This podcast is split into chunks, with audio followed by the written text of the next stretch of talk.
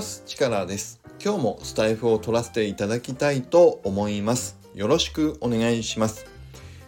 先日スタイフで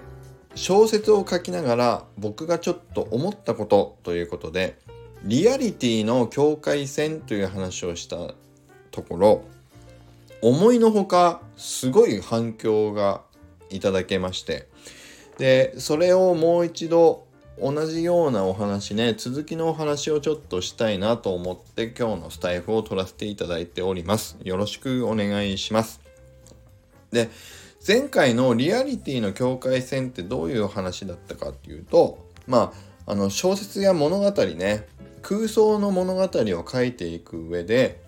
やっぱり空想の世界だから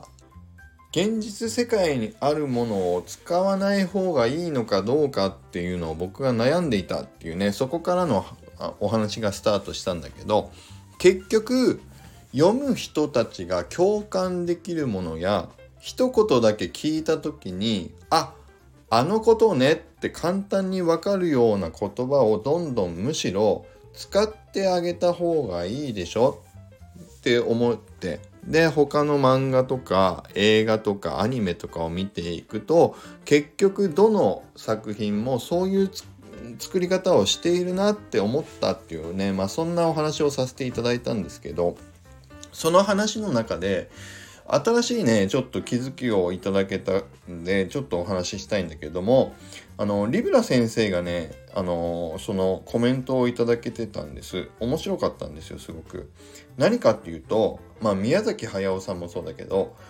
新しい言葉を使ってその説明をあまりせずにでも物語をどんどん進めていくみたいなそういう作り方もされてるっていうことをねお話ししてたり村上春樹さんはイワシが空をふから降りますよというねそういうだから現実にはないようなこともお話の中で出てくるようなそういう作り方をされてますよっていうこともねちょっと教えてもらったんです。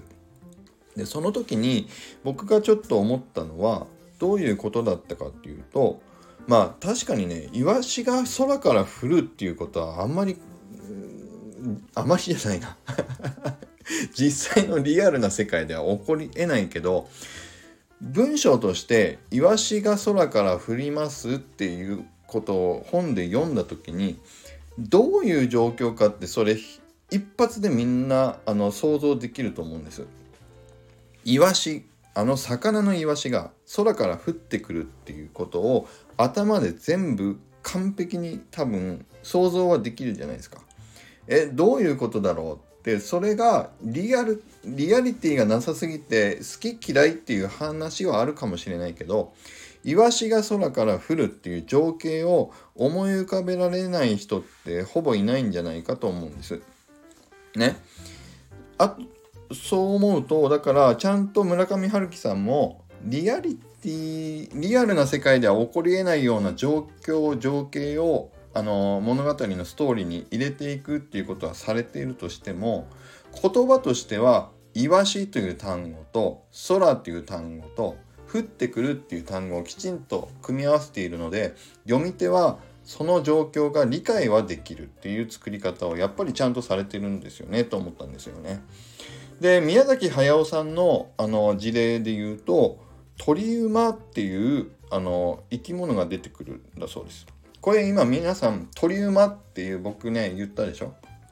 どういう感じの動物かっていうのが想像ついた方いますか？もしくは逆に鳥馬っていう生き物がいるよって言われた時にいや想像が全然つかないっていう方どのぐらいいるかなって思うんですけど。僕は鳥馬って聞いたら鳥のような馬か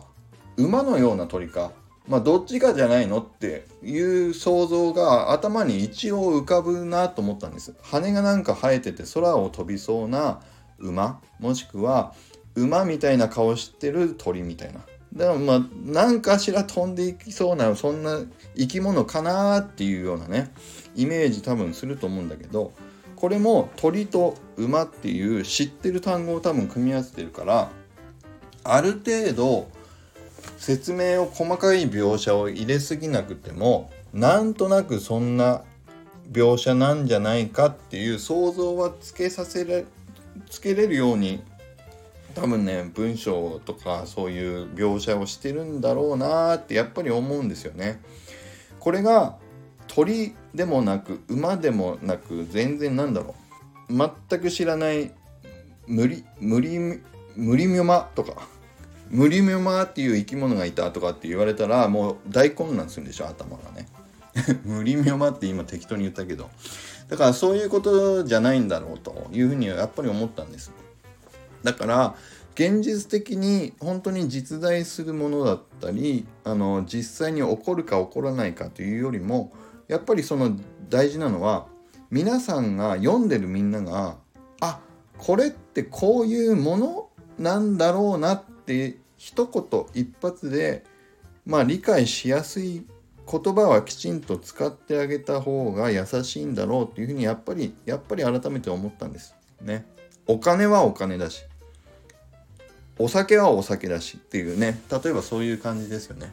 だから僕も My Cool Heroes の中でもうあえて、えっと、分かるものは分かるようにちょっと書いていくっていうふうに今ね心がけているので例えば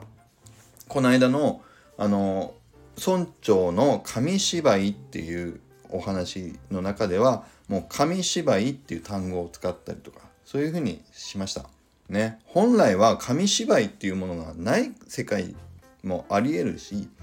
だったらそういうものをゼロからね説明しないといけないっていう可能性もあるんだけどいやもうそれは、えーと、読んでて嫌になっちゃうなというふうに思ったのであえて紙芝居とかまあこの後出てくるけどもバッジとかね、うん、そういうものとかアイテムみたいなねそういうものとかはもうそのまんまの名称を使ったりして読む方たちのストレスがないように理解して